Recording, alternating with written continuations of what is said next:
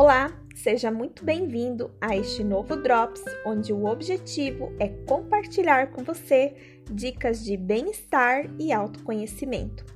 O tema que vamos falar hoje é ansiedade. Aqueles que já sofrem com ansiedade ou coisas do gênero são mais propensos a passar por momentos difíceis nesses tempos incertos em que estamos vivendo. Quem tem maior intolerância e incertezas fica mais vulnerável a sentir e, por consequência, a vivenciar momentos de ansiedade. Segundo o conhecido psiquiatra Carl Jung, aquilo que você resiste, persiste. Ou seja, a ansiedade aumenta na mesma proporção em que alguém tenta se livrar-se dela.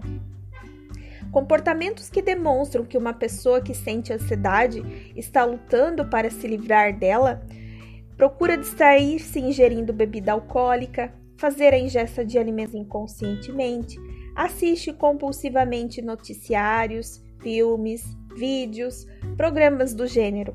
Recorre insistentemente a familiares, amigos, especialistas em saúde para se sentir mais seguro, esperando acalmar os seus medos. Esses comportamentos eles podem ajudar momentaneamente, mas em longo prazo podem piorar o estado de ansiedade.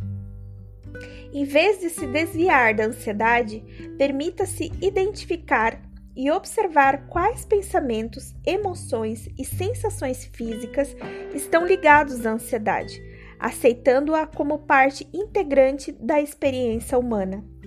Quando surgir a onda de ansiedade, observe-a sem julgar e descreva a experiência para si mesmo ou para outra pessoa de confiança, evitando escapar para aqueles comportamentos antes descritos. Dessa forma, acolher a ansiedade assim que ela surgir leva a menos ansiedade ao longo do tempo. Um forte abraço e até o próximo Drops!